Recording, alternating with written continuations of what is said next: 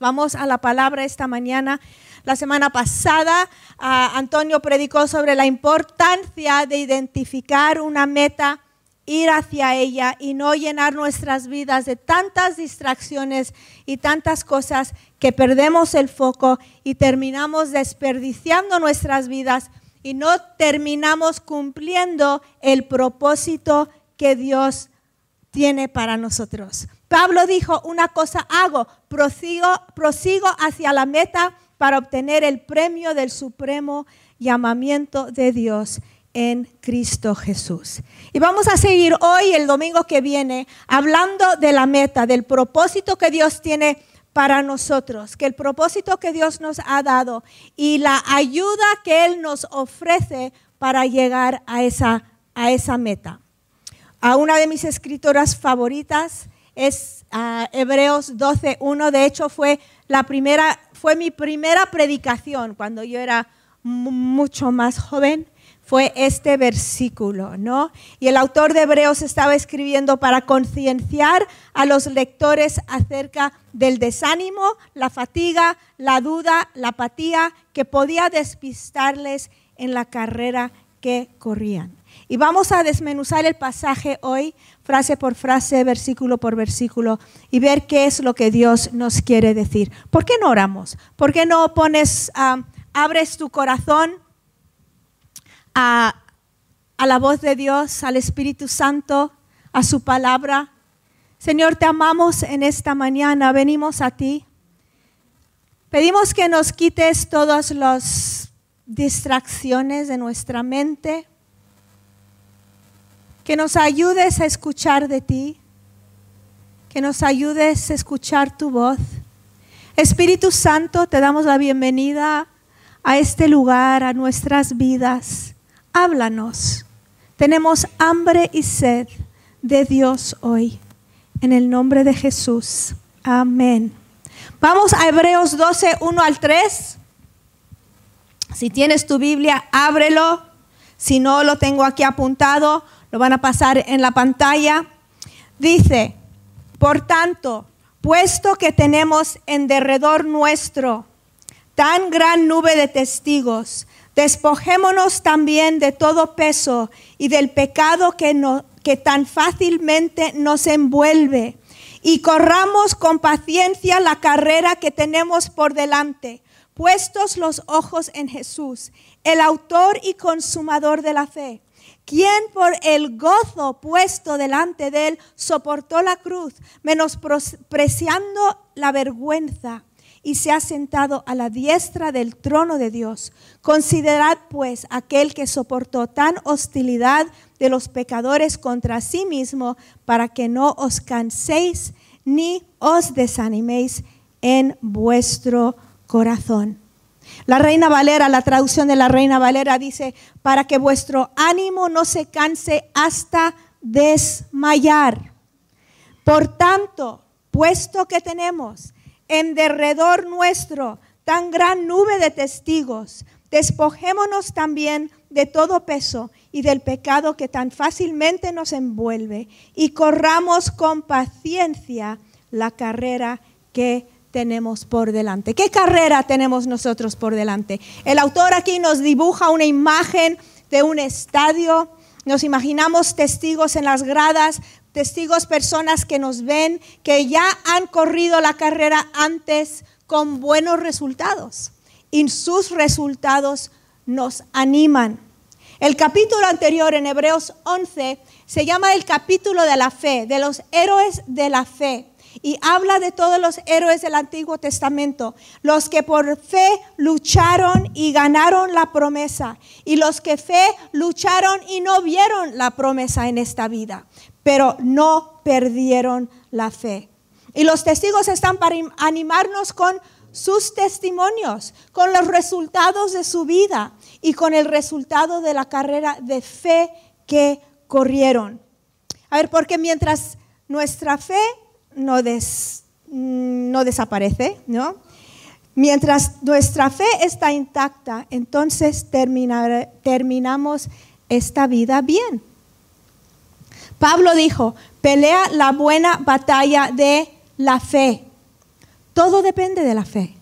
La metáfora de una carrera no es una carrera de velocidad, no era un sprint de 100 metros, o no hubiera dicho, corre con paciencia, porque 100 metros lo terminas enseguida. Es un maratón de toda la vida donde todos corren y la meta es llegar y llegar bien. No es una carrera de comportamiento, de cumplir una religión, no es una carrera de logros, es una carrera de fe, porque con fe todo es posible. Con fe todo lo que Dios nos pide se puede lograr y con fe llegamos. Tampoco es el ser el más veloz, ni el más fuerte, ni el más nada, ni tener la mejor forma de correr. Es ser constante, no dejarlo, no desanimarse, seguir corriendo hacia la meta. Es un maratón de fe y hay la posibilidad de llegar o no llegar. Y todos queremos llegar. Ese pasaje es una exhortación a resistir lo que te impide correr, aguantar todo lo que te quiere desanimar y perseverar hasta el fin. El no rendirte, el seguir adelante. Los pesos, dice, en, vamos a leerlo otra vez, por tanto, puesto, puesto que tenemos en derredor nuestro tan gran nube de testigos, despojémonos también de todo peso y del pecado que tan fácilmente nos envuelve y corramos con paciencia la carrera que tenemos por delante, puestos los ojos en Jesús, el autor y consumador de la fe, quien por el gozo puesto delante de él soportó la cruz, menospreciando la vergüenza, y se ha sentado a la diestra del trono de Dios. Considerad pues aquel que soportó tal hostilidad de los pecadores contra sí mismo, para que no os canséis ni os desaniméis en vuestro corazón. Vamos a leer esto varias veces para que se nos quede. Dice, despojémonos también de todo peso y del pecado que tan fácilmente nos envuelve y corramos con paciencia la carrera que tenemos por delante. Qué difícil es correr con peso, ¿no? Ves, a veces, no sé si has estado en, en, ah, Galicia, donde está el, camino de Santiago, y ves cómo la gente ha dejado por ahí cosas, ¿no? Porque empezaron a pesarles, les empezaron a pesar y entonces empezaron con una mochila y terminan con dos calcetines colgados en el cinturón, porque ya no pueden tanto caminar con el peso. Pero es difícil correr con el peso. Entregamos, cuando entregamos nuestra vida a Jesús, Él nos libera de todo nuestro pasado, nos limpia, nos purifica, nos hace nuevas criaturas en Él. ¿Y por qué seguimos tropezando por el estadio? Si Él nos da todo lo que necesitamos para correr una carrera buena, para llegar, ¿qué es lo que pasa? Cuando ah, necesitamos aprovechar todo lo que Él ha provisto para vivir en victoria. Él nos da de su espíritu, nos da su sangre, nos da todas las promesas que necesitamos. Y dice, despojémonos del peso. Despojémonos, tiene que ver con nuestra voluntad. Para deshacernos del peso tenemos que tener el deseo de hacerlo. tiene que ver con querer, querer llegar no se trata de jugar a la religión, no se trata de venir a una reunión, no se trata de formar parte de un grupo o de, una, iglesia. Es mucho más que eso. Tenemos que desear vivir una vida victoriosa en Él y despojarnos de todo lo que nos tira para abajo, todo lo que nos pone la zancadilla. Ahora, algunas personas están tan, tan acostumbrados a vivir con peso que ni saben lo que sería vivir sin ello. No se imaginan la libertad que hay en Cristo cuando nos deshacemos de lo que nos tropieza en la vida. Me acuerdo una vez orar con una mujer que recibió al Señor y después de que, ella ah, hizo una oración de, de arrepentimiento, de recibir a Dios, dijo, wow, puedo respirar. Ella estaba tan acostumbrada a no poder, de, tener ese peso sobre su corazón. Y muchas personas están tan acostumbrados que no saben cómo es tener un corazón libre, un corazón libre de la amargura. Ah, Ramón predicó hace unas semanas acerca de la, de la amargura, y una de ah, y pero enreda nuestras vidas, nos quita el enfoque, nos despista. Son cosas que nuestro corazón no ha permitido sanar, cosas que no hemos permitido sanar en nuestros corazones. Puede que estés tan acostumbrado a estar lleno de odio, de amargura, de inseguridades, tan acostumbrado que piensas que eso es lo normal y limita la victoria en tu vida, pero dices, bueno, así soy y así son las cosas. Dice, despojémonos de todo peso, despójate de la falta de perdón. Como dije, Ramón predicó hace un par de semanas sobre lo destructivo que es la amargura. Yo he escuchado cristianos decir, yo eso nunca lo voy a perdonar. Cristianos decirlo. Y, es, esa falta de perdón afecta toda su vida. La falta de perdón afecta tu vida. La falta de perdón no solo, no solo destruye la relación en cuestión, afecta todas tus relaciones. Porque una persona amargada se pone duro de corazón. Si tú vives en amargura, tú vives en desconfianza, en desilusión. Puedes perdonar de corazón, padre, madre, jefes, y debes perdonar, y debes perdonar antes de casarte, porque si no llevas esa forma de reaccionar a tu matrimonio. ¿Tú crees que eh, odiar a alguien solo afecta a la persona que odias? Pues no. Nunca sabemos cuándo van a partir nuestros padres. Mejor tener las cuentas claras en nuestro corazón todos los días. Y no solo con ellos, con todo el mundo, para no vivir en remordimiento. Hace como cuatro meses me llamó una amiga.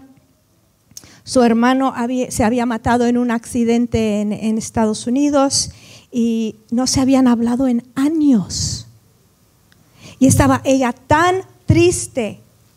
La falta de la relación aumentó el dolor de la pérdida, pero a creces. Ella dijo, ¿qué? ¿Por qué?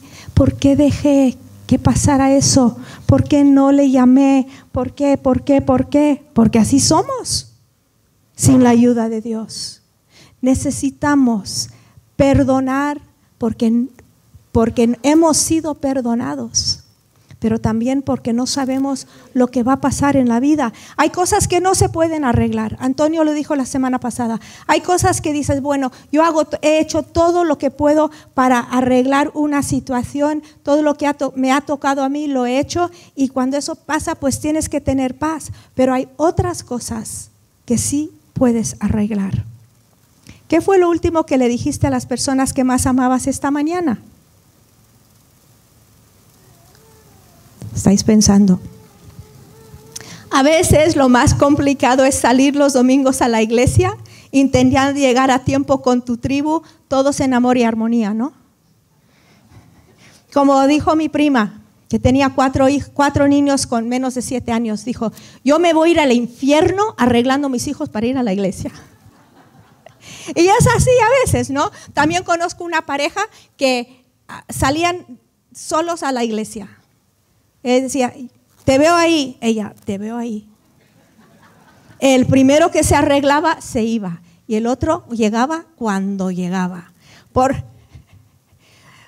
porque a veces hay cosas muy sencillas que puedes hacer, que no pasa nada, no lo, arreglas. Ah, y, y nunca sabes es que la vida es muy incierta y la vida es muy frágil. Y tenemos que cuidar la gente que tanto amamos. El remordimiento también agota. Una cosa es lo que otros te han hecho, otra cosa es lo que tú has hecho. El remordimiento. Y yo me he dado cuenta, y estaba hablando esto con mi hermana, que cuanto más años tienes, más tienes que luchar contra el remordimiento porque más cosas has hecho o no has hecho, ¿no?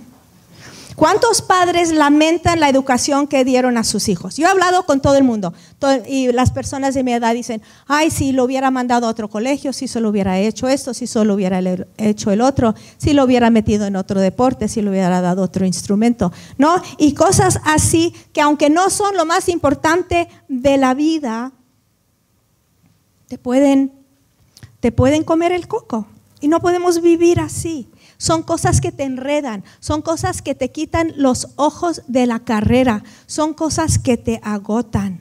Y nos podríamos volver locos con todas estas cosas. Otra amiga mía, ¿no? su hija estudió eh, arpa, arpa para arriba, arpa para abajo, compraron el grande, conservatorio superior de arpa, terminaron arpa y cuando ella terminó arpa y se graduó ese día, dijo, jamás quiero ver este instrumento en la vida cosas de la vida, ¿no? Entonces, ah, todos estamos haciendo lo mejor que sabemos, normalmente. Nunca has tenido hijos antes, ¿no? dices, bueno, pues nunca has tenido niños pequeños, luego nunca has tenido niños de 10 años, luego nunca has tenido adolescentes, luego nunca has tenido hijos adultos y lo estás haciendo lo mejor que sabemos. Y también tus padres hicieron lo mejor que sabían.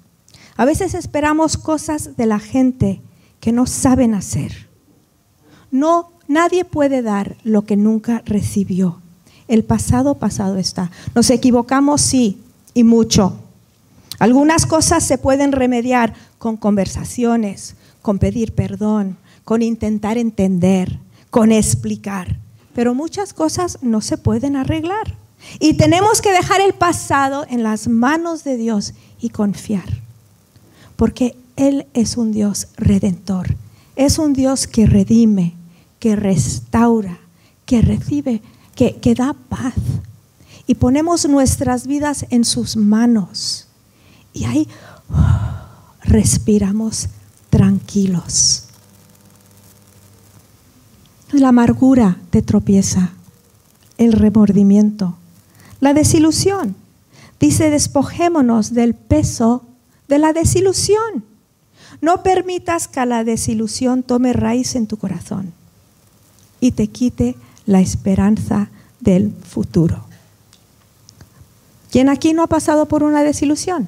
¿Quién aquí no esperaba una cosa y salió otra? ¿Quién no pensaba que personas iban a hacer una cosa y no lo hicieron? O que el trabajo iba a ser así y no lo fue. O las mismas vacaciones que, pasaba, que acabas de pasar a lo mejor son cosas tontas, pero tenías mucha ilusión sobre las vacaciones y no salieron como tú pensaste. El hotel no era el de la foto, ¿no? Tantas cosas pequeñas que no podemos dejar que tomen raíz en nuestro corazón, porque empezamos a vivir con desconfianza, empezamos a vivir con desilusión y, no vivimos con esperanza y el pecado. Vamos, dice, des, deshaste de los pesos, deshaste del pecado. Despojémonos también de todo peso y del pecado que tan fácilmente nos envuelve. Tan fácilmente nos envuelve. Estábamos orando el equipo pastoral esta semana, ¿no? O la semana pasada pidiendo a Dios que este año sea un año de liberación de vicios, liberación de ataduras, liberación de pecado continuo en la vida de la gente. Queremos vivir libres de todo eso. Y si tú necesitas ayuda, si tú dices, yo no he podido solo, yo no he podido sola, yo necesito ayuda, si tienes vicios, si tienes ataduras, pide ayuda. ¿Sabes que aquí en Amistad Cristiana tenemos un ministerio de consejería gratuito para los que lo piden? Hay veces que necesitas un hermano una hermana que ore contigo, que te ayude, que te escucha. Si tú necesitas consejería, aquí está Dorita. Dorita, levanta la mano. Dorita te puede asignar un consejero, una consejera, alguien para ayudarte, alguien para a levantarte alguien para darte esperanza, que nadie tiene que vivir atado al pecado. Ningún cristiano tiene que vivir bajo el pie de Satanás. No tenemos. Dios nos ha dado todo lo que necesitamos para vivir en libertad, para vivir en armonía con Dios, para vivir con la conciencia limpia. Puedes pedir ayuda. En Santiago 5:16 dice, por tanto, confesaos vuestros pecados unos a otros y orad unos por otros para que seáis sanados. La oración eficaz del justo puede lograr mucho. Vamos otra vez a Hebreos 12, 1 a 3. Vamos a leerlo juntos. Si se pone, si no, ahí está. Dice, Vamos juntos. Por tanto, puesto que tenemos en derredor nuestro tan gran nube de testigos, despojémonos también de todo peso y del pecado que tan fácilmente nos envuelve y corramos con paciencia la carrera que tenemos por delante, puestos los ojos en Jesús, el autor y consumador de la fe quien por el gozo puesto delante de él soportó la cruz, menospreciando la vergüenza, y se ha sentado a la diestra del trono de Dios. Considerad pues aquel que soportó tal hostilidad de los pecadores contra sí mismo, para que no os canséis ni os desmayéis en vuestro corazón. Puestos los ojos en Jesús.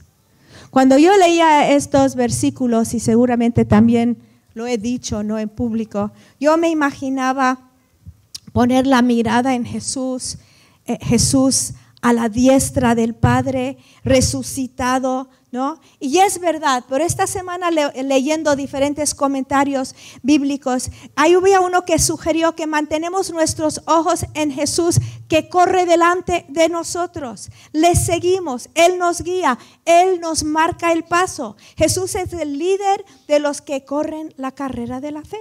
Él va por delante. Él es el que fundó la carrera que inició la carrera y tenemos que mantener nuestra mirada en Él. No solo como ejemplo, no solo como ejemplo que alguien, de alguien que perseveró en medio del sufrimiento, pero conforme ponemos nuestros ojos en Él, Él también perfecciona nuestra fe. Durante la carrera, Él está trabajando en nuestra fe. Él está obrando en nuestras vidas. Él nos llevará a la madurez, cumplirá sus propósitos en nosotros. No estamos hablando de ser personas perfectas ni completas, pero estamos hablando que Él perfecciona nuestra fe. Cristo fue el ejemplo, que, eh, el que empezó la obra de fe en nosotros, Él es el que la va a terminar.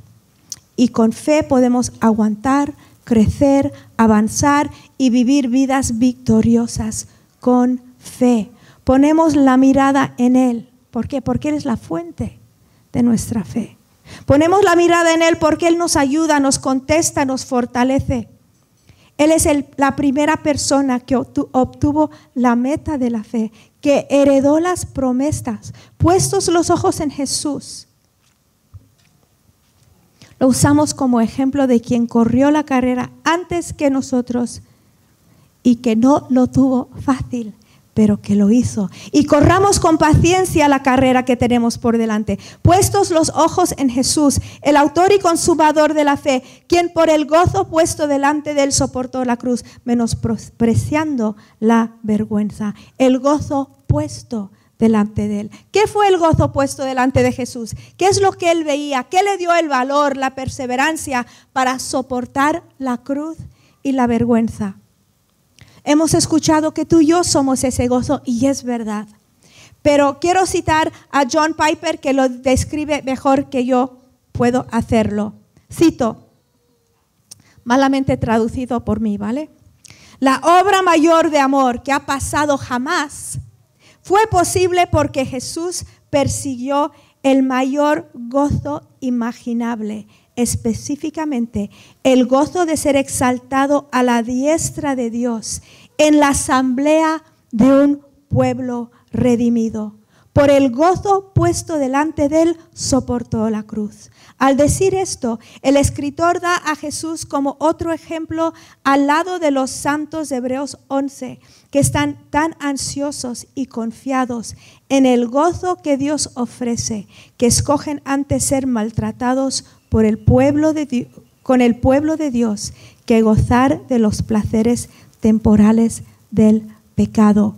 Podríamos decir que parte de lo que sostuvo a Cristo en las horas difíciles de Getsemaní era la esperanza de gozo, más allá de la cruz, a la diestra de Dios. Y esto no disminuye su amor por nosotros, porque el gozo que él esperaba era llevar muchos hijos a la gloria.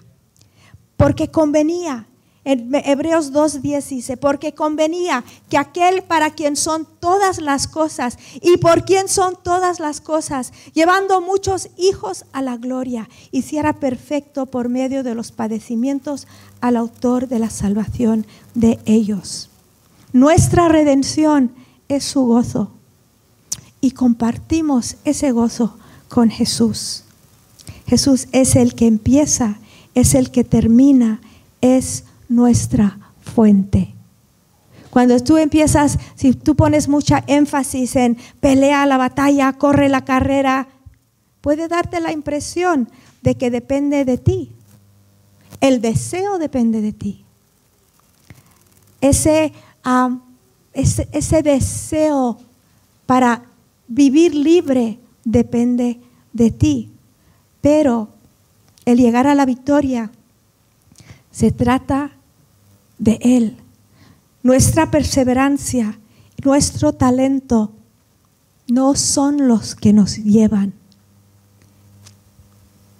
Y muchos, está el pensar que se trata de mí y de mi esfuerzo, lleva a muchos a dejar la carrera de la fe o simplemente convertirse en espectadores domingueros. Pero la carrera en sí la han dejado porque no han podido con la presión. No han podido con lo largo que es la carrera. No han podido con los ataques del diablo, ¿no? A veces parece que no solo están los testigos en las gradas, también está el enemigo echándote los cojines, ¿no? Cuando lo haces mal, burlándose de ti, acusándose, acusándote. Pero Cristo es el autor y el consumador de tres formas. Él nos ha dado un fundamento de principio a fin. Él lo hizo primeramente él soportó la cruz, Él menospreció la vergüenza y Él se ha sentado a la diestra del trono de Dios. Nuestra redención, el fundamento de nuestra fe es completa, consumado es. Y nos ha dado un modelo del principio hasta el fin. Él confió en su Padre al principio de su carrera en la tierra y siguió confiando hasta el final. Él es el dador y el sustentador de nuestra fe desde el primer día cuando le dijimos sí hasta el último día cuando nos vamos a su presencia. Él es nuestra fuente de toda perseverancia. Él es nuestra fuente de todo lo que necesitamos. Hebreos 13:21 dice, os hago aptos en todo lo bueno para hacer su voluntad, haciendo Él en nosotros lo que es agradable delante de Él, por medio de Jesucristo, a quien sea la gloria por los siglos de los siglos. Amén. El que empezó la buena obra en ti, lo va a completar.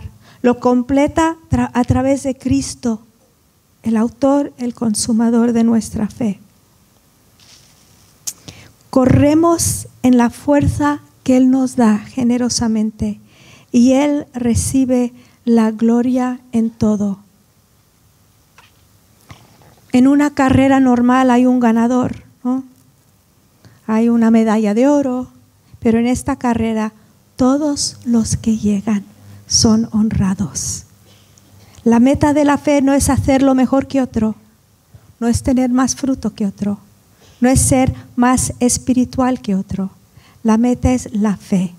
La fe nos es creer y verle a Él. Esta mañana, cuando venimos a tomar la Santa Cena, Vamos a tomar un momento primero para mirar tu corazón. ¿Por qué no miras tu corazón? Señor, tengo yo, ah, ¿qué es lo que me tropieza? ¿Qué es lo que me pone la zancadilla? A lo mejor no hay nada, pero a lo mejor sí. La amargura, la desilusión. Reconócelo. Y Señor, esto me ha desilusionado, pero yo te lo doy. Yo te lo entrego. Sana mi corazón. Esta mañana Dios quiere sanar corazones durante la, Santa Cena. Su cuerpo fue quebrantado para, por nuestra sanidad. Quiere sanar tus emociones, tu corazón, tu pasado. Tienes que desearlo. Tienes que querer soltar cualquier cosa que te impide, cualquier pecado. Decir, Señor, yo quiero vivir ante ti libre de toda condenación, libre de todo pecado.